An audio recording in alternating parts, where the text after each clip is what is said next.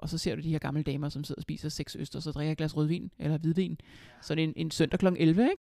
Eller alle de her mange chokoladebutikker, du nævnte lige før, ikke? Altså, det er jo belgierne selv, køber jo også den chokolade til dig selv, til, til sig selv og til deres familie, ikke? Og jeg oplever bare generelt, at folk de bruger ret mange penge og tid og kræfter på egentlig at, at have det godt og spise godt. De er ikke så forjaget, som vi ofte er i Danmark. Velkommen til De To Ud. Det her er podcasten, hvor vi tager en snak med danskere, der har forladt de trygge rammer i Danmark og flyttet til udlandet uden nogen returbillet.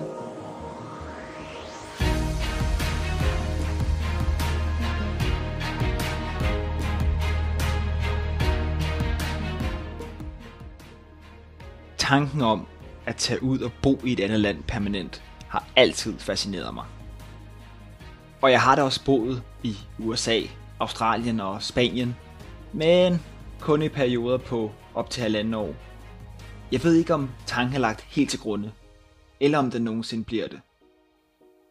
Nu vil jeg i hvert fald høre fra andre danskere, der har taget springet og ikke set sig tilbage. Jeg hedder Ulrik Larsen, og du lytter til podcasten De tog ud. Velkommen til. I den her episode skal jeg med til Belgien. Eller det skal i hvert fald handle om Bruxelles i, øh, i Belgien. Men derover skal I høre den første episode, som ikke er op til online. Jeg mødte nemlig Julie, vores gæst i dag, på den helt gammeldags manér, face to face. I hørte Julie i starten af episoden her. Og øh, som I hører lige om lidt, så arbejder Julie i Velux. Det er jo den her virksomhed med vinduerne, bare lidt så vi alle sammen er, er helt med. Hun arbejder selvfølgelig primært fra Bruxelles, men hun er også forbi deres kontor her i Danmark en, øh, en gang om måneden cirka. Og det var i den forbindelse, at jeg fangede øh, Julie til en snak. Derudover er jeg tilfældigt og helt bogstaveligt talt nabo til Velux' øh, kontor her i Hørsholm. Så meget nemmere bliver det heller ikke for mit vedkommende. Nok om det. I skal høre det mere om Julie, som I hørte i starten af episoden her. Julie er født i 1979, og hun er opvokset på den københavnske Vestegn. Som kun 18-årig forlader hun Danmark i første omgang, da hun øh, starter et job i Legoland i England. Julie ender i Bruxelles tilbage i 2006, og hvad der er sket inden og efter de år, får vi alt sammen svar på i, øh, i den her episode. Derudover har Julie to piger på henholdsvis 7 og 9 år. Og ja, som en enkelt af to, at jeg sidder og tænker, så har Julie studeret europapolitik. Det klarede hun også i England. Og så lige inden vi kommer rigtig i gang, og jeg siger hej på øh, tre forskellige sprog, så skal I vide, at der ikke kommer en sæson 2. Men øh, bare rolig, podcasten fortsætter. Det bliver bare sådan lidt mere forskelligt, hvor lang tid der går imellem hver episode, og derfor tænker jeg, at det ikke giver så meget mening, det her med at kalde det for en sæson. For der kan gå alt mellem et par uger og øh, et par måneder imellem hver afsnit. Ja, det bedste du gør, det er at trykke abonner. Så øh, får du nemlig en notification, når der ligger en ny episode klar til dig. Men øh, vi skal til i gang, og her kommer Julie. Bonjour, høj og guten tag. Julie, velkommen til Jo. Ud podcasten her. Du er jo, vil jeg sige normalt, vil vi optage online. I dag øh, optager vi face to face. Men øh, du bor til daglig i Bruxelles i Belgien. Og i dag sidder vi og optager her i Velux lokaler i Hørsholm. Det er jo lidt tæt på, hvor jeg selv bor, så det er jo rart at, at kunne møde dig her. Hvor tit er du i, øh, i Danmark, så at sige? Jamen altså nu i forbindelse med jobbet er jeg nok øh, cirka en gang om måneden, vil jeg tro. Øh, og ellers er jeg privat øh, en 3-4 gange om året, sådan cirka. Okay. Og hvor længe har du været i, øh, i Velux nu? Jeg har været i Velux siden januar i år, så det er et ret nyt job. Øh, men før der arbejdede jeg for Danfoss, så der øh, var jeg jo så også hjemme øh, for at tale med mine kolleger der. Ja.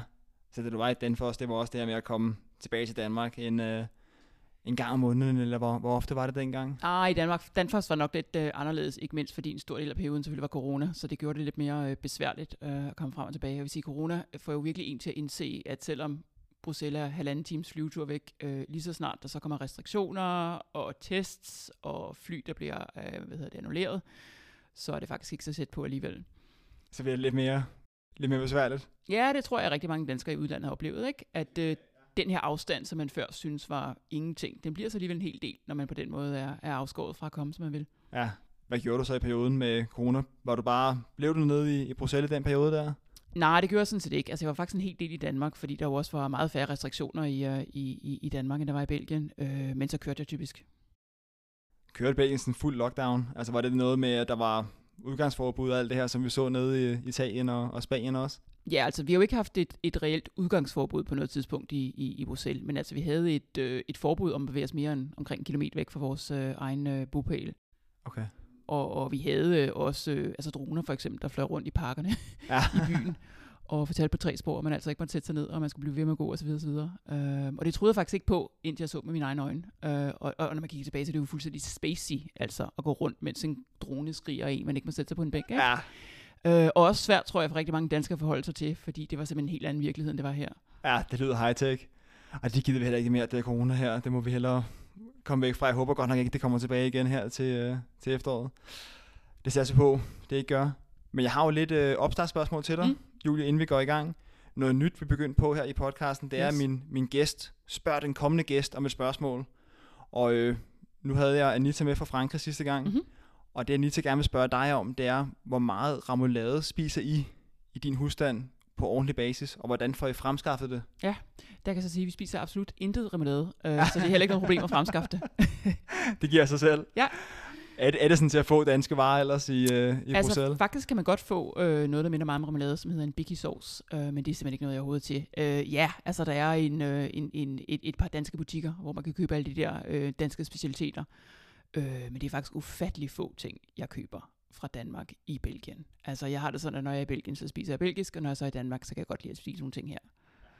Det giver god mening. Vi kommer lidt tilbage til det senere, men øh, næste spørgsmål her i opbangningsrunden, det er, øh, hvor er det du er opvokset henne i Danmark? Kan du sige lidt mere om, øh, om det? Altså, jeg kommer oprindeligt fra Vestegnen, fra Tostrup, øh, og der boede jeg indtil jeg var cirka eller syv, og så flyttede til Hamburg i Tyskland på år, og så boede jeg en hel del år på Falster i Nykøbing, og så flyttede vi tilbage til Københavnsområdet, øh, da jeg blev 15. Okay. Så du har fået lidt internationalt med, da du var, da du var helt lille, i forhold til Hamburg der? Ja, og det tror jeg faktisk har været enormt prægende for, at jeg så senere kom til udlandet, fordi jeg var jo så totalt tosproget allerede i en alder af, af 8, ikke?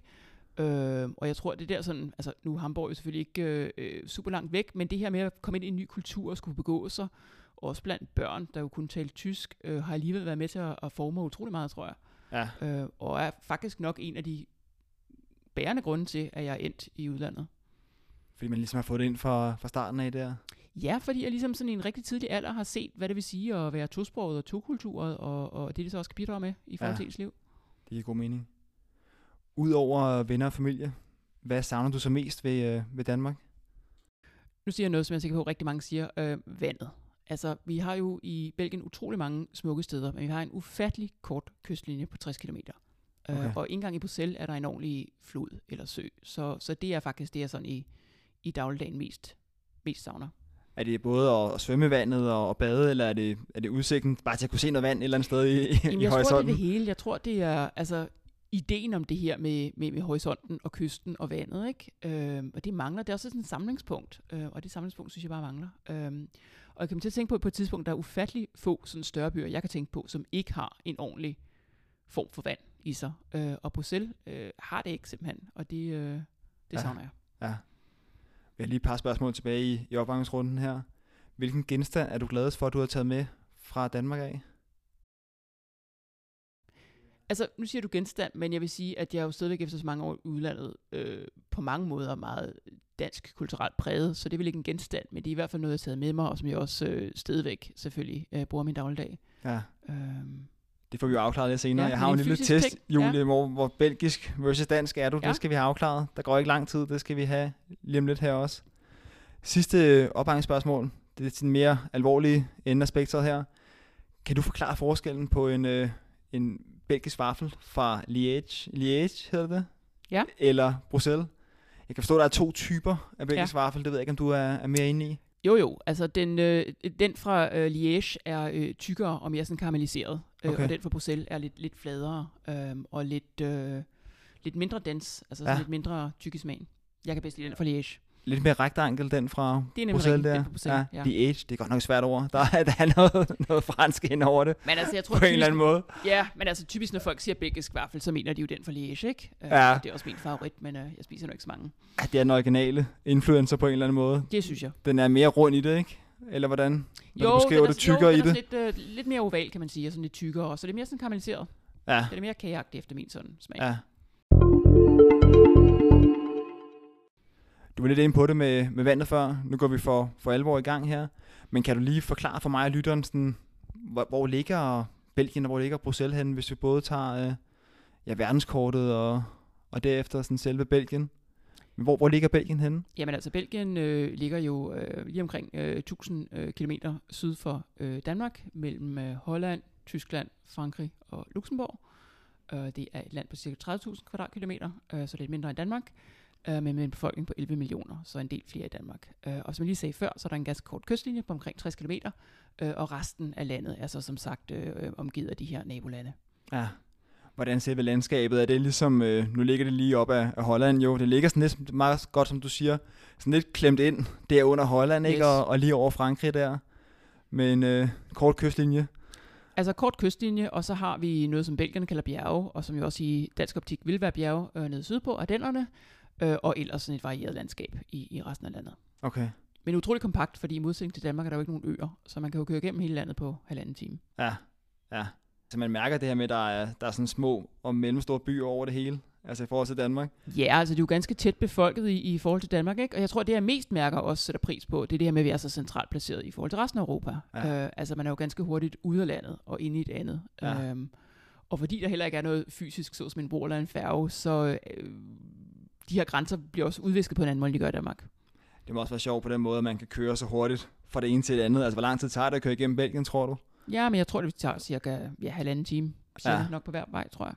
Altså i hvert fald nu, øh, nu er du fra Torstrup, ikke? Øh, Mere eller mindre, og jeg kommer selv fra, fra Rødovre af. Altså vi er da painfully klar over, når vi forlader Danmark, synes jeg, ikke? Enten så betaler man penge og kommer over til, til Sverige, hvis man gerne vil det, af en eller anden årsag, eller også så skal du hele vejen ned til, øh, til Sydland, jo. Ja, Så jeg tror, at som dansker, medmindre man bor i, i Syd, Sønderjylland, så tror jeg, man er, så er det noget en tur, man skal ud på, alligevel med broer og... Ja, det er det, og jeg tror bare, altså, vi bruger jo bare de omkringliggende lande på en helt anden måde, fordi vi Ja. kommer til så hurtigt. Um, og det synes jeg er rigtig fedt ved at være i, i Belgien og i Bruxelles. Ja. Er du ofte sådan en smuttur i, øh, i Frankrig, eller... Altså Eller ja, nu har jeg lige været i Champagne for eksempel med en ven nogle dage, og det tog så en 3,5 time at køre derned. Ja, Um, og det er jo en luksus, kan man sige, uh, for de fleste danskere i hvert fald, at man lige kan til udmærket Champagne, lige ikke? at, Ja, ja, lige at komme ned og, og hygge lidt. Og det er man masser af. Ja. I fik drukket en del cha- champagne dernede også, så Altså, vi købte en del med hjem, sådan vil jeg sige det. Så uh, jo, det var en investering. det var du, du, du, ja. Og hvad med Bruxelles? Det er jo også en lidt, øh, hvad skal man sige, mangfoldig by, ikke? Altså, der, der er flere, flere sprog, kan jeg forstå, og der er... Ja, altså nu, er, nu laver de jo alle de her lister, og, og ifølge den, der er Bruxelles den øh, anden mest øh, diversified øh, by i verden efter Dubai, øh, Ja. har jeg lavet mig øh, fortælle. Fordi dels er vi jo tre officielle sprog i, øh, i Belgien, øh, fransk, hollandsk og tysk, øh, som du også nævnte. Og så bor der jo simpelthen folk fra alverdens steder. Øh, og det er jo folk, som er kommet i forbindelse med EU-institutionerne, det er folk, der er kommet i forbindelse med internationale organisationer, som for eksempel NATO, og så er det jo tilvandring. Øh, så det er en, en meget, meget broget skare, og... Øh, som eksempel kan jeg sige, at, at mine piger de går på sådan en egentlig helt normal øh, belgisk øh, øh, skole, og der er jo ikke et eneste barn i nogle af deres klasser, der har to belgiske forældre. Altså alle Okay. folk er simpelthen mindst belgisk og et eller andet andet. Ja, ja. Hvad med sådan sprogmæssigt? Hvad, hvad taler du mest i hverdagen så selv? Altså, øh, Bruxelles er jo en fransktalende by, øh, officielt i hvert fald. Øhm, så jeg taler altså sådan i det daglige fransk på arbejdet, typisk øh, engelsk, også en del tysk øh, eller dansk. Og du er godt kørende på, øh, på alle sprog så, eller hvordan? Ja, det er jeg jo efter de mange år. Øhm, hollandsk, øh, jeg forstår alt, jeg kan sige noget, øh, men det er altså også lidt svært at være motiveret til at lære det sådan ordentligt, når man Ja. bor i en by, som er 90% fransktalende. Jeg synes, Holland, det lyder meget som dansk, ikke? Altså, jeg tror, man, man siger det her med, hvis der sidder to personer, eller en person, der ikke forstår hverken, hverken hollandsk eller, eller dansk, så lyder det lidt som det samme Jamen, det er også udefra. rigtigt. Altså, der er sådan en eller anden klang over, det er altså nogenlunde det samme der. Altså, jeg er rigtig meget udenfor, at når jeg selv tæller dansk med mine øh, børn, for eksempel, så tror fransktalende belgere, at vi er øh, flamsktalende, altså hollandsktalende. ja. Øhm, og så slår de over på deres rigtig dårlige hollandske, og så slår jeg over på mit dårlige hollandske, og så er de grund meget mere besværligt for os begge to, Ja, i stedet for ja. bare at fortsætte på fransk. ja.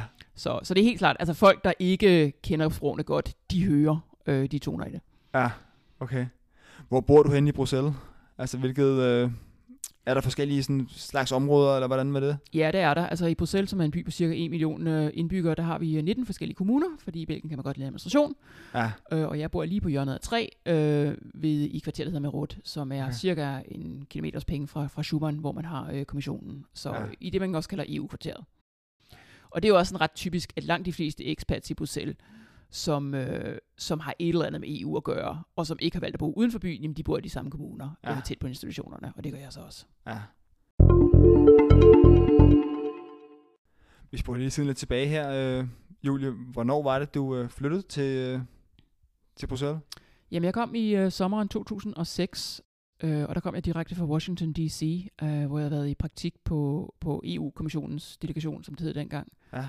Og øh, så endte jeg egentlig i Bruxelles sådan lidt tilfældigt. Altså, jeg har læst øh, europapolitik, så på den måde så joker jeg med, at jeg ligesom altid har læst herinde i Bruxelles. Ja. Øhm, men jeg læste i England, og på det tidspunkt, der flyttede de fleste af mine øh, studiekammerater til London, og så tænkte jeg, hvor har man det bedste liv på sådan en entry-level uh, salary? I London eller i Bruxelles? Så tænkte jeg, det har jeg nok i Bruxelles. Og så på sådan en rigtig typisk bruxelles her, så kendte jeg en, der kendte en, der kendte en, der kendte en, øh, som søgte en medarbejder, og øh, jeg gik så til interview og, og fik det job, og det var egentlig sådan, jeg startede i Bruxelles. Okay. Hvad, hvad med, så lad os bruge tiden endnu længere tilbage. Altså, hvor- hvordan du står, hvor gammel er du, da du forlader Danmark? Øh, altså I 18 første i grunden. 18? Ja. ja. Og der tænker du, der skal ske et eller andet, eller hvad, hvad havde du af tanker dengang? Jamen, øh, jeg tror... Jeg tænkte, der skulle ske noget. Jeg var færdig med gymnasiet, og så i første omgang, så tog jeg faktisk til, til Legoland i Windsor i England, og arbejdede derovre i seks måneder. Så det var sådan uh, safe bet, kan man sige. Og så tænkte jeg, jeg har simpelthen ikke fået forlystelsespakker nok. Og så tog jeg videre til Disneyland i Paris, og øh, der var jeg så også. der får din flest nok efter en halv dag, tror jeg, men, men der skulle du bede om, om ja, lidt mere. men ved du hvad, altså jeg har det sådan, det, det er jo ligesom at være Erasmus-studerende uden at skulle studere. Det var jo også folk fra hele Europa, der i grund bare ville have det sjovt, ikke? Ja, Nå, men så kom jeg tilbage til Danmark og startede på CBS, og det blev jeg ret hurtigt øh, enig med mig selv om, det ikke var noget for mig. ja, Så så tænkte jeg, nu tager jeg til Finland. Øh, så det gør jeg. Og det var så gennem sådan et øh, udviklingsprogram gennem øh, Nordjob. okay. Og øh, så var jeg deroppe nogle måneder, og i mellemtiden så søgte jeg så på universitetet i, øh, i England. Øh, på det tidspunkt der overvejede England eller Tyskland, og det er egentlig ikke, fordi der er noget i vej med uddannelser i Danmark, men jeg tænkte, hvis jeg godt vil ud, og det vidste jeg på det tidspunkt, jeg ville, så ville det simpelthen være nemmere at have en, en uddannelse fra et, fra et engelsktalende universitet. Men det er fordi, du allerede dengang tænkte, at du ikke skulle øh, arbejde i Danmark. Du skulle, ikke- du skulle ikke have en karriere her, eller var meget... Ja, det tror jeg sådan hvor set. bevidst var du om det? Jamen, det ved jeg. Jeg, jeg, tror, jeg, tror, jeg tror egentlig ikke, at jeg sådan var bevidst på den måde. Øh, men i underbevidstheden tror jeg, at det nok stod mig klart, at jeg nok skulle ja. i hvert fald tilbringe en masse tid uden for Danmark. Okay. Så da du så flyttede til Bruxelles, altså havde du et job på hånden der? Eller flyttede du egentlig derned og tænker, så må jeg finde et job Altså, øh, undervejs? jeg havde jo som sagt, da jeg rejste fra, fra DC, der fik jeg nogle kontakter med, det er også meget typisk bruxellesk, du ved, ring til de her fem mennesker. Ja, Og så pakkede min kuffert og fløj til Bruxelles, og så ringede jeg til de fem mennesker. Så jeg havde faktisk ikke noget konkret, da jeg kom derned. Okay. Øh, men altså, som sagt, via via fik jeg så mit, mit første job. Øh, ja. som var i farmaindustrien, som egentlig ikke var noget, jeg var specielt interesseret i sådan på forhånd. Men øh, ja, altså sådan kommer man typisk ind i Bruxelles. Øhm, konkurrencen er rigtig, rigtig hård, fordi alle folk har jo det samme CV i Bruxelles. Ikke? Alle folk har læst europapolitik, eller også har læst øh, jura, eller også har læst økonomi, og så kan de en 3-4 sprog. Ja, Så på, sådan på entry level er det rigtig svært at skille sig ud, så derfor var det også vigtigt at komme ind, og så komme i gang, og det gjorde jeg så, og så har jeg taget den derfra. okay. Havde du noget speciel interesse for Belgien, eller var, eller var det mere det her med, med arbejde med EU-politik, der, der bare drev dig så meget, det var næsten lige meget, om det så havde været Holland eller Sydspanien, eller... Altså, jeg tror, der er ganske få mennesker, der flytter til Bruxelles, fordi de bare drømmer om at bo i Bruxelles, ærligt talt, ikke? Altså, men, men, men Nå, men der, er, der, der er nogle ting, ikke? Der er der noget chokolade og absolut, absolut. vafler Absolut, men det er, jo noget ikke, altså, det er jo ikke Paris eller London, vel? Øh, så, så jo, jeg flyttede helt klart på grund af, på grund af arbejdet, ikke? Øh, og på grund af arbejdsmarkedet, som jo også er super spændende, hvis man altså er til den slags ting, som jeg er omkring øh, public affairs og så videre, ikke? Øh, så jo, det var det, der trak helt sikkert. Det er det, der sker altså i EU-politik, det er, det er klart. Jamen, der var bare super mange spændende arbejdspladser i Bruxelles, fordi der også, øh, som vi lige snakkede om, er et enormt internationalt arbejdsmiljø, og det er bare noget, jeg befinder mig godt i. Det synes ja. jeg er spændende. Hvis der sidder nogle af lytterne derude og tænker, jeg kunne egentlig også godt tænke mig at arbejde med EU-politik, og, eller bare generelt komme ned til Bruxelles Mm. og være en del af det her øh, show, kan man måske godt kalde det for. Mm. Mm. Har du nogle gode råd til dem, eller til dig selv, hvis du kan spole tiden tilbage til dengang, du var i, i starten af 20'erne der? Jamen altså, man kan, jo, man kan jo læse noget relevant, som jeg også gjorde. Så skal man sørge for at være stærk på, øh, på forskellige sprog. Jeg ser rigtig mange danske CV'er, for folk skriver, så er jeg også flydende til engelsk. Ja, men det er jo ligesom minimum i Bruxelles. Ja. altså, du skal helst have noget fransk, eller noget tysk, eller noget andet, også øh, ud over det, ikke? Ja. Øh, og så det her med, at, øh, og det er vi måske blevet bedre til i mellemtiden, men, men danskerne er ikke rigtig gode, ikke særlig gode til sådan at, at komme og banke på døren. Ja. Altså, vi er ikke særlig gode til at... Spark døren ind, så at sige. Ja, altså bede om vennetjenester, dybest Ja. set. Og, øh, og det er sådan i Bruxelles, at langt de fleste af os, vi er blevet hjulpet ind på et eller andet tidspunkt, et eller andet venmenneske. Så hvis der er nogen, der skriver til mig, eller ringer til mig og spørger, om jeg kan drikke en kop kaffe, så siger jeg som regel altid ja, for jeg ved godt, hvordan det er. Og øh, det skal man sørge for at gøre. Du bliver nødt til at komme ud og snakke med nogle mennesker, og så sørge for, at de også kan, kan bruge deres netværk. Ja. Hvordan er Belgier sådan kulturelt? Er de sådan meget spontane? Det Mm. kender vi måske lidt fra Ja. os, der har været meget i Spanien. Ja. Altså der kan man godt sige, samme dag skal vi spille øh, paddeltennis i aften eller et eller andet, så, så er folk klar på det. I Danmark er det mere det her, Ja. vi snakkes ved om, om to og et halvt år eller Ja. et eller andet, ikke? Jeg tror, en af de sådan helt øh, store forskelle på Danmark og Belgien, det er, at der er ikke nogen belgier, forstået på den måde, at øh, landet er rigtig opdelt i, øh, i de fransktalende og de, øh, og de hollandsktalende belgier. Øh, så den her, sådan, du ved, øh, os belgier findes ikke på samme måde. Der er egentlig ganske få ting, der sådan på tværs af landet hiver folk sammen.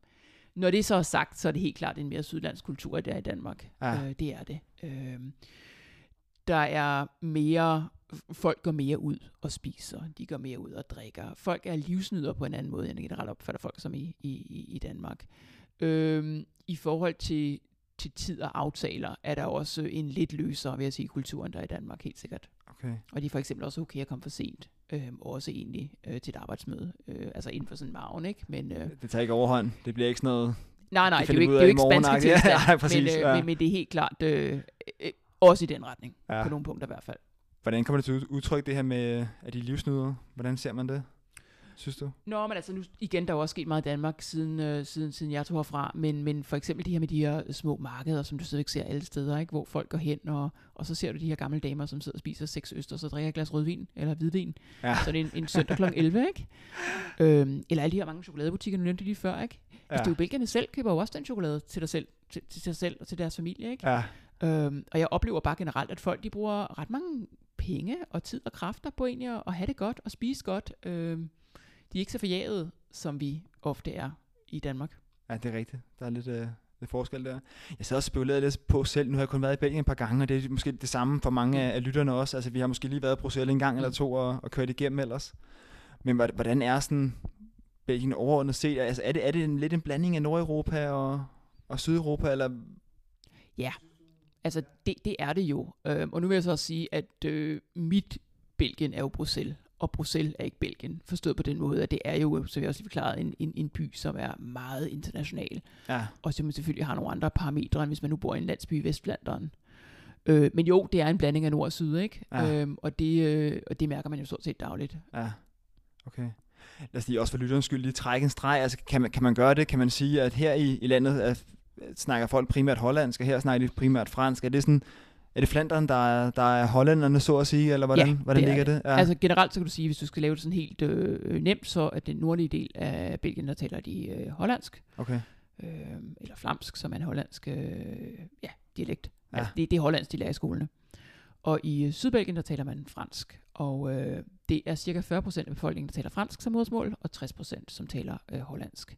okay. Og Bruxelles er officielt tosproget, og øh, i Kuriosum også øh, hovedstad faktisk for Flandern, på trods af, at kun 10% af befolkningen taler hollandsk. Okay. Det er, altså, hvad, hvad så med gadeskilte og sådan noget? Står det på, øh, Det står på på begge begge sprog. sprog? Ja. Okay. i Bruxelles. Lige så snart du kommer ud fra Bruxelles, så er man på herrens mark. Altså, så Ja. står der kun øh, bynavne på, på det sprog, man nu er i. Ja. Øh, og så må man bare selv vide, altså at Bergen er Mons på fransk osv. Jeg synes, det er imponerende med de her lande, der har så mange forskellige sprog. Altså ligesom, nu har vi også haft Mm. Dennis med fra, fra Schweiz og sådan noget. Det er, Mm. det er sådan relativt små lande, ikke, hvor der er Jo. nogle for, forskellige Ja. sprog. Altså, så har man sådan noget som Spanien, hvor de også har, det er jo også forskellige sprog med, med katalansk Ja. og, og Valencia, men det er alligevel ved at påstå lidt tættere på hinanden, nogle af de her ting. Men øh, Ja, og det er jo meget øh, altså, kulturelt forankret i, i, i, i Belgien også, ikke? Og det, Ja. ja. altså, i alle de mange år, jeg har været i Belgien, så har jeg undret mig over, at man har den her, altså, et er så, at man ikke er forbundet af sprog, men altså rigtig mange af de folk, jeg kender, som er henholdsvis fransk eller hollandsktalende, de kender jo slet ikke den anden del af landet. Altså, de kommer der ikke. okay. Øh, og det synes jeg, fordi det er så lille land, er interessant. Så det er lige før folk fra Flandern hellere vil tage til, til Holland og tage ned i, i Sydbelgien nærmest. Øh, jamen, det, det, er slet ikke, altså, det er slet ikke noget, der sådan for mange, nu skal jeg jo ikke sige for alle, øh, altså sådan figurerer som en mulighed for dem. Altså jeg snakkede for eksempel med en af min datters øh, venners forældre øh, om zoologisk have, som så ligger i Flandern, men der havde jeg aldrig været. Ja. Ikke? Og det ligger 20 minutter fra Bruxelles. Øhm, og der tror jeg nok, at vi som udlænding, som expats, ligesom har et mere sådan, vi bruger ligesom hele landet, uden skillen til, hvor de så taler fransk, og hvor de taler hollandsk. Klart, klart. Vi skal lige huske at drikke noget, øh, noget kaffe undervejs, Julie. Det er jo Yes. lækre lokaler, vi har her i, i Velux. Det skud ud til, til dem her.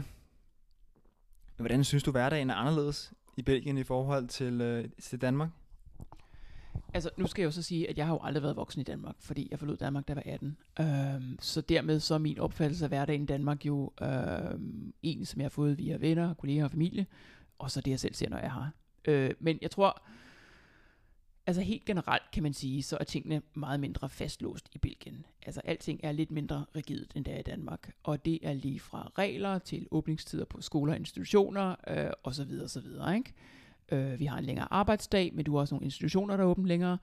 Øh, du har typisk en længere frokostpause, igen det her livsnyderi, ikke? Der er nogle rammer, som er lidt mindre faste, end, øh, end du har i Danmark. Så work-life balance er måske... Nu bliver, nu bliver jeg lidt i tvivl igen, det, det må lytterne måske ja. også være, fordi nu begynder det at lyde sådan lidt tyskagtigt, synes jeg, altså, hvor man måske arbejder lidt mere struktureret og lidt, lidt, lidt hårdere på en eller anden måde. Men, men Altså nu har jeg aldrig arbejdet i et rigtigt belgisk firma. Jeg har arbejdet steder, hvor der har været en del øh, belgier ansat. Men, ja. Men det er rigtigt, at øh, den generelle arbejdstid i Bruxelles er sådan 9-6. okay. Øh, så på den måde kan man sige, så er work-life balance øh, bedre i Danmark i forhold til øh, det reelt antal arbejdede timer og den fleksibilitet, man har. Ja. Der, hvor Belgien ligesom har en fordel, synes jeg, er, at man ikke er så rigid omkring, hvad man så skal og hvad man ikke skal. Og for eksempel er det i Belgien fuldstændig normalt, at man har en babysitter, der henter ens barn, eller man har en rengøringskone, eller man henter sit barn klokken 10 i 6-3 dage om ugen. Så på den måde, så er der nogle, både nogle, øh, altså nogle, nogle, nogle rigtige rammer, men også nogle sådan øh, psykologiske rammer, som er anderledes i Belgien. Hvor her i Danmark, der opfatter jeg meget, at der, ligesom, der er én måde at gøre tingene på, og det er den danske, og det er den rigtige. Hvor jeg tror, i, i, i Belgien, både fordi der er forskellige kulturer af belgier, og fordi der bor så mange udlændinge, så er der en mere sådan fleksibel approach til, hvordan man lever livet. Og der er ligesom flere måder at gøre det på, og de er alle sammen okay. Det lyder super tiltalende, synes jeg, det her med, at der kommer en og, og kan hente ens barn. Altså, det er ikke så Mm. udbredt i, i Danmark, og nu har jeg jo selv en søn på halvanden år, Mm. og det er da en kæmpe udfordring med, at, med min kæreste, der også arbejder de her 37 timer. Ja. Det forstår man nærmest ikke, hvordan, øh, hvordan det hænger sammen. Og det, det er jo også, nu havde vi også Morten med fra Singapore, ikke? Altså, Mm. der, der har, tror jeg, de havde en, en nanny, der, der boede hos dem øh, 24-7. Så det er, jo, det er jo noget, man ser i andre, øh, andre lande, det her, og så sjovt det også er sådan i, Belgien, at det er mere... Men jeg vil så også sige, at hvis du har en normalt belgisk arbejdsplads, og du arbejder til klokken 6 hver dag, så er du jo også brug for et eller andet, for Ja, ja, at det er få klart, hverdagen det til er at sammen. Ja, ikke? Og ja. der er jeg jo øh, dybt privilegeret, vil jeg sige, fordi jeg har jo sådan set det bedste af begge verdener, Ja, i og med, at jeg arbejder for en dansk virksomhed i Belgien. Så jeg har ligesom både den danske sådan, arbejdspladsfleksibilitet, kan man sige, og så samtidig den kulturelle fleksibilitet for Belgien. Ja. Så der har man ligesom taget det der danske mindset med, at vi går klokken, øh, klokken 4, og vi er ikke til at få fat i om fredagen efter 12, eller hvordan? Nej, vi går, når arbejdet er blevet øh, gjort, ikke? Men, øh, Ja. men jeg har en større fleksibilitet, Ja. altså øh, i forhold til, hvordan jeg lægger mit arbejde øh, og mine møder. Og Ja. det er jo klart, det er jo en kæmpe fordel. Var der ellers nogen sådan kulturschok eller noget i starten? Det kan også være, der har været det sidenhen, men da du ligesom Jeg startede Belgien, der altså, øhm, Bruxelles, ja. Jeg tror egentlig... Jeg tror egentlig, at min største kultur så kom, da jeg så begyndte at arbejde for en dansk virksomhed fra Belgien, ikke? Fordi ja. Jeg blev ret hurtigt sådan udenlandsk. Og øh, altså jeg kan huske, mit første chok, det var det her med, at vi skulle i kantinen klokken halv tolv. Ja, øh, det var også sharp, frokost. eller hvad? Ja, ja, så tog det 20 minutter, og så var vi færdige, ikke? Ja. Og øh, altså i Belgien, hvis man bliver inviteret til et frokostmøde, altså så er det jo en, en rigtig frokost med, med x antal retter, og så er det også meningen, at man skal diskutere noget, så handler det ikke om, at man skal spise tre stykker rugbrød nede i kantinen, vel? Nej. Så det var de ting, jeg sådan øh, slog mig lidt på i starten. Øhm, og så det her med, nu sagde du lige så, at øh, sådan fredag efter klokken 3, men der kunne man jo ikke få fat i nogen. Ja. Og øh, der gik et stykke tid, før det gik op for mig, det var fordi folk var gået hjem. Ja. Så, øh, så jo, der var helt klart nogle ting den, den anden vej i hvert fald, som jeg lige sådan skulle, øh, skulle forholde mig til. Og så tror jeg også noget med, nu kom jeg jo så også fra, fra, fra England og så fra USA. Altså der var sådan en vis formalitet i, i, i Belgien, som vi slet ikke har i Danmark. Og jeg kan huske, at jeg engang var til et uh, interview på sådan et dansk øh, regionskontor, hvor jeg var mødt op i jakkesæt, og så havde alle de andre korpebukser på, for eksempel. Ja. Og, og det har slet ikke slået mig før interviewet, at jeg ikke var klædt på til et dansk interview. Ja. For jeg var ligesom klædt på i forhold til en kontekst, som ikke passede til den danske. Øhm, og det ramte mig så egentlig først, da jeg stod der og godt kunne se, at så forkert ud, at, øh, ja, at jeg havde klædt mig på til noget, som ikke øh, for det, jeg skulle til. Der var lidt en, øh, en forskel stadig, kunne man sige. Ja, fuldstændig, ikke? Men, men, du, men du har ikke prøvet sådan en kæmpe misforståelse eller noget med, med andre, altså med belgier på en eller anden måde? Eller med folk i Belgien? Ikke rigtigt? Nej, det tror jeg faktisk ikke. Altså, det er mere været sådan noget med, hvordan, hvordan takler man øh, øh, bedst folk, specielt administration, ikke? Øhm, fordi jeg kom jo som sagt fra England, så jeg var jo vant til, jo høfligere man var, jo bedre var det, ikke? Øh, og der indså jeg ret hurtigt, at det fungerer ikke rigtigt i Belgien. Men så skal man heller ikke slå for meget af bordet, for det gider de heller ikke. Øh, så man skal finde sådan en vej frem, hvor man skal for guds skyld, altså forblive øh, høflig. Øh, og samtidig skal man sådan, altså ligesom sige, nu skal det være, ikke? Ja. Og det er sådan en, en balancegang, der er svær at finde. Det er også sjovt, for jeg tror også mange af de positive ting for, for Danmark er, at vi er jo vant til, at man kan snakke rimelig flat til chefen som Mm. regel, ikke? Ja. Lige meget en virksomhed man er i, kan man tit komme og sige, øh, jeg synes, vi skal prøve at gøre et eller andet anderledes, jeg synes, vi skal gøre det på den her måde. Der kan jeg også huske, øh, Spanien for eksempel, de er jo meget autoritetstro. Hvis, Ja. ja. hvis chefen kommer og siger, at vi, vi gør det her, så er det, så er det fandme det, vi gør, ikke? Jo, jo. Altså, Og der tror jeg igen, nu har jeg jo været på et meget sådan internationalt øh, arbejdsmarked, men jeg tror, udfordringen der er jo mere, at på tværs af alle kontorer har du kolleger fra alle lande, ikke? Og Ja. de har jo alle sammen en, en, en forskellig selvfølgelig ballast, som de har med til deres job, ikke? ja, Også en kulturel ballast, og der kan det godt nogle gange være svært at, at holde tungen lige i munden og, og finde ud af, hvordan man kommer frem, ikke? ej, det er klart. Hvad hedder det? Vi skal til at gang i vores øh, quiz her. Yes. Julie, hvor vi finder ud af, om du er mest øh, dansk eller mest belgisk. Yes.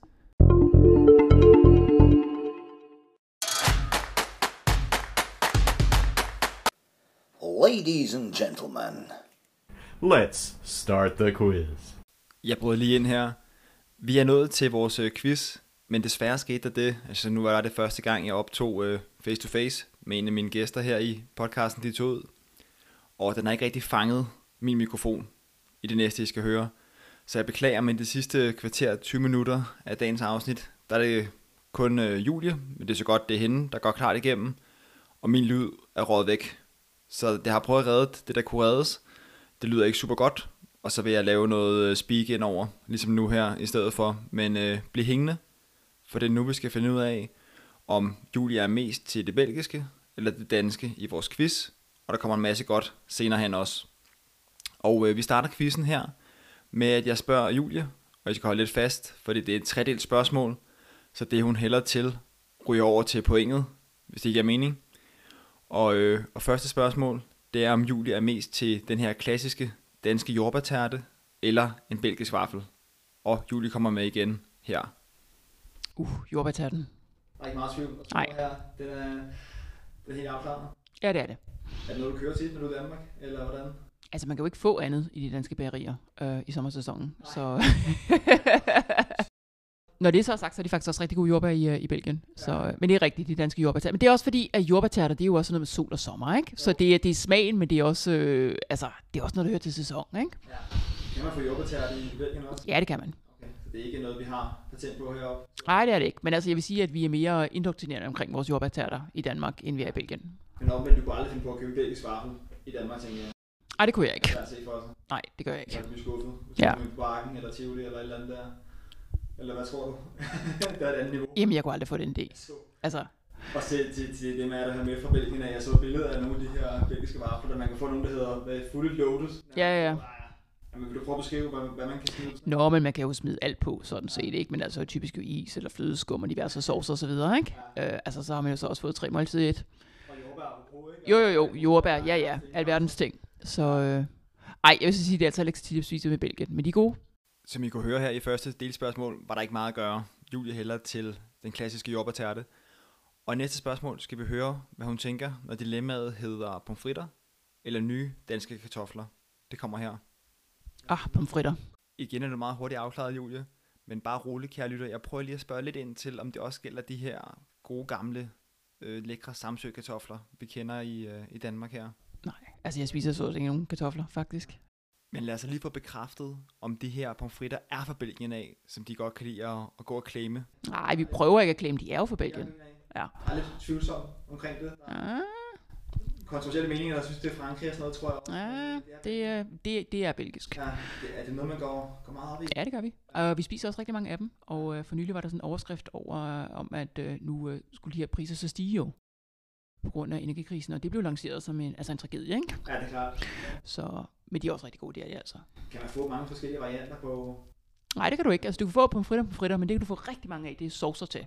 Altså, en hver sådan fritkot øh, har jo sådan en 15-20 forskellige slags saucer. Så det er egentlig der, tror jeg, sådan den reelle specialitet ligger.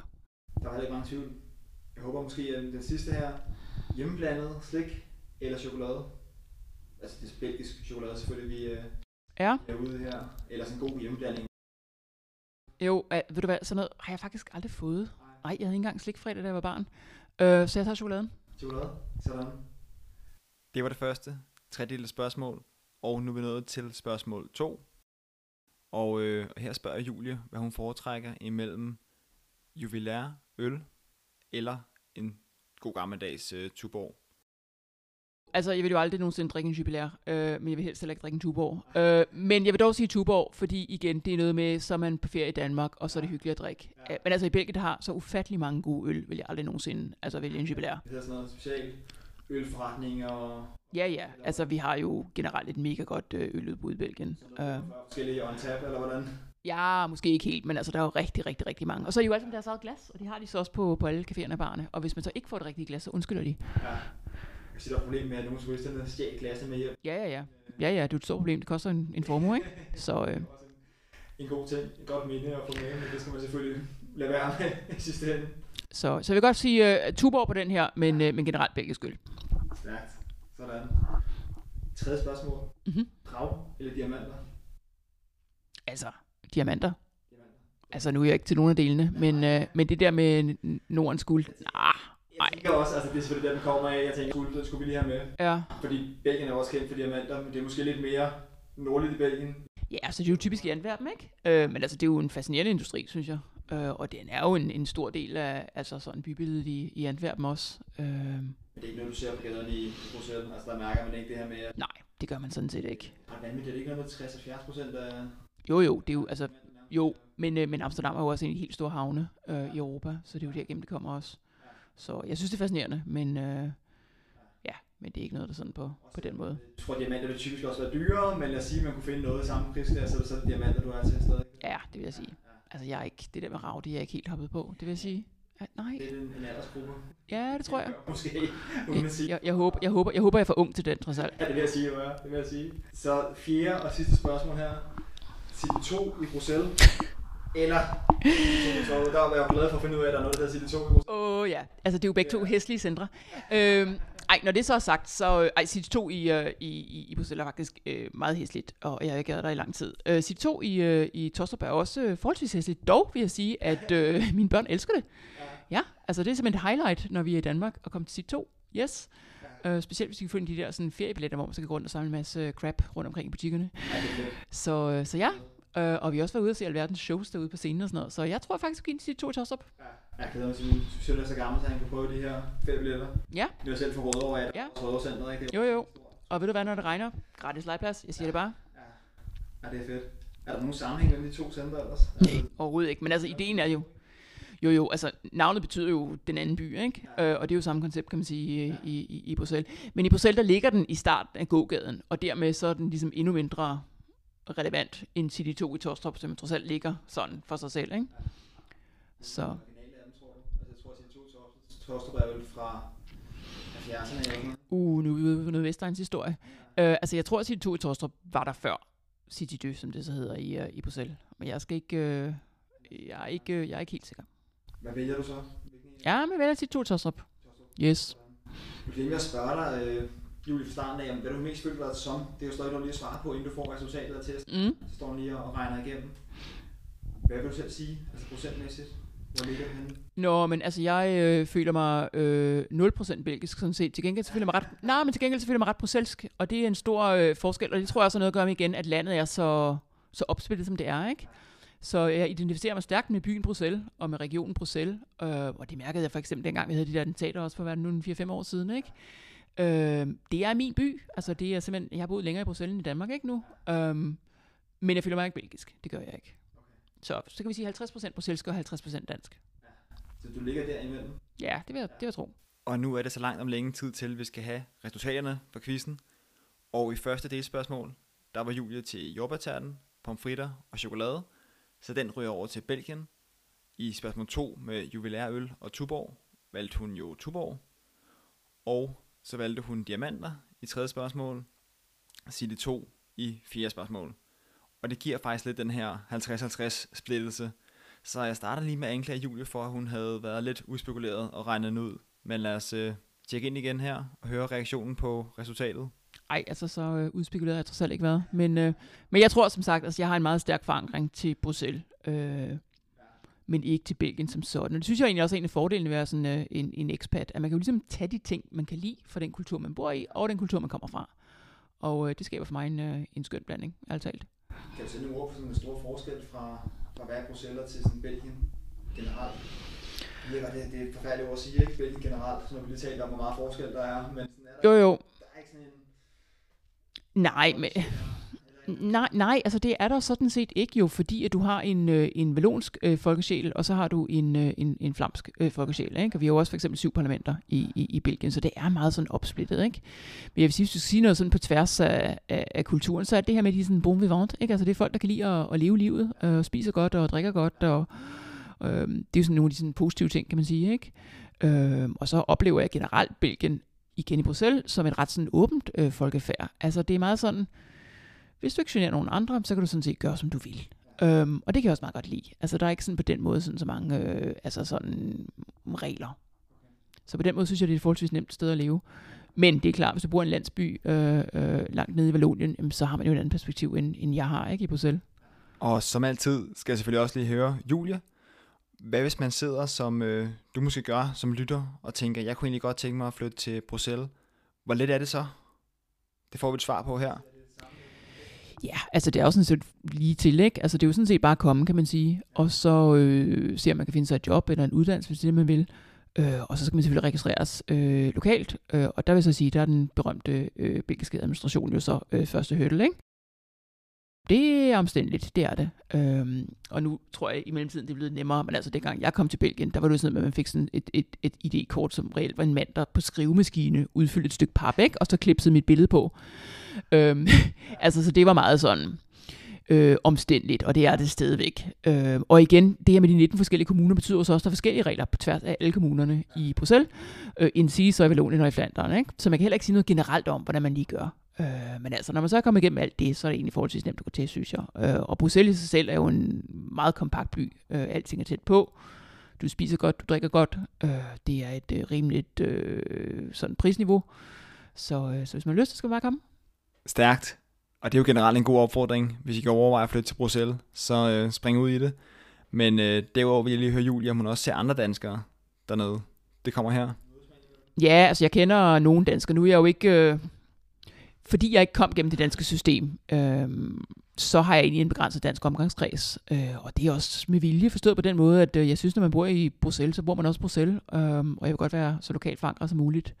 Men ja, altså jeg har nogle danske venner, som jeg også øh, mødes med øh, en gang imellem. Enten sådan gennem et eller andet officielt, i kirken for eksempel, øh, eller privat bare. Og her undrer jeg mig lidt, kan jeg vide, om der overhovedet er nogle danskere i Bruxelles, der ikke har noget med EU at gøre. Det prøver jeg lige at høre Julie om her. Ved du hvad, det er der sikkert, men jeg kender dem ikke. Nej, altså øh, langt, langt, langt de fleste mennesker, jeg kender i Bruxelles, om det så er dansk eller ej, altså de er på en eller anden måde koblet på det her EU-system, det er det. Øh, fordi det er ligesom fællesnævneren, ikke? Og det er det, der typisk har bragt os til byen. Og her nævner jeg så, at det virker som om, der er et godt internationalt sammenhold med dem, der kommer til Bruxelles udefra. Lad os høre, hvad Julie siger til det. Jo, og sådan set også øh, med belgierne. Altså det, øh, jo, det fungerer egentlig meget godt, synes jeg.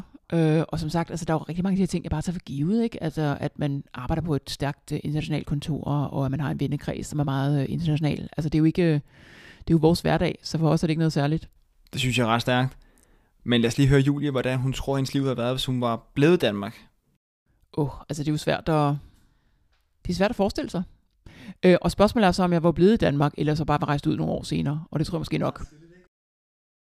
Altså, jeg vil sige det sådan, at jeg har da nogle gange tænkt på det her med, som jeg også sagde til dig, at jeg har jo aldrig nogensinde været voksen i Danmark. Altså, jeg har aldrig nogensinde haft en lejlighed i Danmark, jeg har aldrig betalt en elregning i Danmark, så jeg har reelt ikke nogen forestilling om, hvad et voksenliv i Danmark er. Øh, jeg tror, jeg tror, jeg vil få et chok på mange måder, hvis jeg vender tilbage, ikke? Øh, fordi jeg har været så længe i udlandet. Og her nævner jeg så, at Julie jo har den fordel, at hun er i Hørsholm en gang om måneden. Om det ikke har noget at sige. Lad os høre, hvad hun siger. Det, det er rigtigt. Det er ikke som, jeg tror mere sådan, øh, jeg tror mere sådan, du ved, kulturelt, altså tror jeg bare, jeg er rigtig, rigtig vant til, ikke så meget at bo i Belgien, men at bo internationalt. Altså med en, en, en gruppe kolleger også, og en gruppe venner, som er stærkt internationale, og som derfor også kommer med en, en dynamik i forhold til det. Og der tror jeg måske, jeg vil synes selv i København, at øh, der måske kunne gå lidt for meget andet der med det ret hurtigt. Men jeg ved det ikke. Kunne du forestille at flytte tilbage? Øh, det har jeg da tænkt på et par gange, øh, mest i forhold til mine børn også. Øh, men som det er nu, så har jeg ikke nogen planer om at, at flytte. Øh, mine børn er jo også født dernede og taler fransk som, altså som stærkeste sprog, ikke? Så umiddelbart så bliver det noget. De, er jo- de er jo født dernede, ikke? Altså de er tresprog, de taler fransk, svensk og dansk. Øh, og så lærer den ældste hollandske skolen det første fremmedsprog. Øh, så ja, det er jo deres verden. Man går de på belgisk skole så, eller? Ja, de går på en belgisk på en øh, fransk skole. Øh, og det er jo selvfølgelig også meget anderledes end der i Danmark. De er lige startet her i, her, øh, i slutningen af august. Og det er jo med skoleuniform og øh, monsieur og madame og så videre, ikke? Har på en eller anden måde det, der, man skal tænke på, hvad de skal have på at trøje. Altså, jeg synes, det er en fantastisk opfindelse. Altså, de havde det ikke i grundskolen, og øh, altså, hende den syvårige, hun har ret mange meninger om, hvad hun skal have på. Øh, så jeg synes, det er skønt, at hver dag, så altså, der er ikke noget at diskutere, det skal være blot. Jeg tænker da også, det må kunne et eller andet. Det der med, at man ikke skal forholde sig til, hvilket tøj ens børn skal have på hver dag. Jeg synes, det kan en masse, ærligt talt, ikke? Ja. Og jeg tror også, øh, nu kan man så diskutere, om det ikke nogle gange går det for meget en anden retning i Belgien, men jeg synes også, det her med, at der er en eller anden form for øh, grundhøflighed over for skolen og over for lærerne, som man, ud fra det, jeg har hørt, er ved at tabe i Danmark, det tror jeg egentlig også er meget godt. Øh, altså, det er sådan en formalitet, øh, og læreren, øh, man diskuterer ikke med læreren, om læreren har ret, det har læreren, ikke? Øh, ja, og igen, øh, det kan også godt komme over, men som udgangspunkt, så, øh, så tror jeg egentlig, de her rammer i hvert fald passer meget godt til mine børn. Øh, og igen, øh, jeg tror, at den perfekte skole ligger der et eller andet sted mellem den belgiske og den danske. Øh, men jeg har det også meget sådan, at når man nu har valgt at bo i Belgien og få sine børn i Belgien, så er det også vigtigt at støtte op om det system, man er i. Altså jeg møder rigtig mange mennesker, som laver det her, som jeg kalder sådan Belgium bashing, ikke? hvor der er noget galt med det, og der er noget galt med det, og der er noget galt med det. Og så tænker jeg, ved du hvad, hvis du har valgt at bo i Belgien, og du har valgt for børn i Belgien, så må man jo også nødvendigvis støtte op om det system, man er i. Øhm, og det er klart, der er nogle ting, der måske kunne være på en anden måde, og det er klart, der er nogle ting, hvor Danmark måske er bedre. Men så er der også ting, hvor Belgien er bedre. Øhm, men for mig er det rigtig, rigtig vigtigt at være positiv omkring det sted, vi bor, og også integrere os det sted, hvor vi nu bor. Det synes jeg faktisk er et rigtig stærkt point, Julie kommer med her. Det skal lige blive mærke i. Altså det der med, at når man har valgt at bosætte sig afsted, så få det bedste ud af det. Altså have et, et positivt mindset, det tror jeg, man kommer rigtig langt med. Og ellers skal man måske også overveje, hvad, hvad laver man i virkeligheden så, øh, så det her sted. Så rigtig god point. Vi tager lige en lille musikskæler her, og så øh, skal vi høre Julie, om hun har et øh, bud på et spørgsmål til min øh, næste gæst.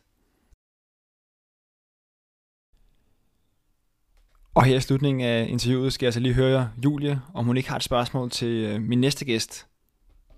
Uh, det er jo svært. Uh, ja, det med remouladen var lidt en nitte, kan man sige. Uh, man kan vel spørge om de... Uh, ej, det er jo alligevel en spørgsmål. Jeg tænker på, altså hvis man skulle sige sådan top tre ting, som du savner fra Danmark. Ja. Ja. Du får selv spørgsmålet også, jeg. Nå, jeg får også selv spørgsmålet. Hvad er top 3, du savner? Nå, men så savner jeg altså fra, øh, specielt når jeg er om sommeren, altså jeg savner vandet igen. Ikke? Jeg savner for eksempel København, altså man simpelthen har vand omkring sig. Øh, det, det synes jeg er fantastisk. Altså også den, ligesom, den luft, det giver i, i, i bybilledet. Øh, jo. Ja, men jeg tror faktisk mest, jeg savner det sådan i bysammenhæng, fordi jeg bor også i en stor by, og det kunne bare være rigtig fedt, hvis man havde det miljø, som også ligesom øh, kommer af, af det, ikke? Øh, hvad savner jeg ellers? Så kunne det godt være lidt fladere i Bruxelles, ikke? så man kan cykle lidt mere. Øh, der er forholdsvis mange bakker hos os. Ah, altså jo, der er en god professionel cykel. Der er en god professionel cykelkultur. Uh, vi skal først lære i Bruxelles at, at cykle, og uh, det er virkelig taget til under corona, men folk kører jo som en, altså, ja, som galninger. Så det, uh, der tænker jeg også, at vi kan lære noget. Det vil også være godt. Og hvis jeg så skal sige noget, uh, noget, noget, noget mad, så vil jeg godt sige hindbærsnitter. Ja, jeg elsker hindbærsnitter. Ja, det er sådan noget, jeg køber, når jeg er i Danmark. Så vi tager øh, havnemiljøet i København, simpelthen cykelkultur og hindbærsnitter. Så er der også lidt til alle. Det synes jeg skulle være en øh, super stærk top 3, Julie. Og øh, den tager jeg med videre til vores næste gæst. Men lad os lige, øh, som det aller sidste her, høre, hvad Julie siger til andre af jer, der var ude måske, der går med tanker om at flytte til øh, Bruxelles selv også. Nå, men jeg vil sige, øh, kom, ikke? Altså som jeg også... Øh, jeg endte ikke tilfældigt i Belgien, men det, det var ikke på det tidspunkt øh, min plan, at jeg skulle blive så mange år som jeg der. Men jeg tror, man skal tage livet lidt, som det kommer. Øh, både i forhold til at flytte, og i forhold til job, og i forhold til så meget andet. Øh, det har altid været sådan min filosofi, at hvis der er en åben dør, så går jeg igennem den. Og hvis den ikke er åben, jeg godt vil have, den åbner sig, så gør jeg noget for det, ikke? Og øh, længere væk er vi jo heller ikke. Så kom et halvt år, et år, og så se, hvad du synes. Og min generelle sådan opfattelse er, enten så kommer folk sådan udstationeret, enten så kommer folk helt kort, sådan nogle studerende, der kommer enten for at læse eller praktikophold, så er det der seks måneder. Eller også kommer folk udstationeret en to-tre år, eller også så ender folk ligesom mig med at blive sådan en slags fastligger, ikke? hvor vi egentlig bare er der. Det her var endnu en episode af Disud-podcasten. Mange tak til dig, Julie, for at du har lyst til at være med. Og jeg beklager både over for øh, dig og lytteren selvfølgelig, at, øh, at det ikke lige gik så godt med lyden til sidst her, men øh, I skal vide, at jeg har brugt lang tid på at, øh, at gøre op for det, det sidste kvarters tid her med, med Speak. Så der, øh, der lærte man noget i det første interview her, hvor at, øh, at vi havde en øh, gæst med face to face for første gang. Men det var fedt, og det, øh, det kunne noget. Så for fremtiden af kan I godt regne med, at det bliver måske øh, lidt en blanding af gæster, jeg får ind eller mødes med. Og så de her klassiske øh, interviews online. Det håber jeg synes er, er cool.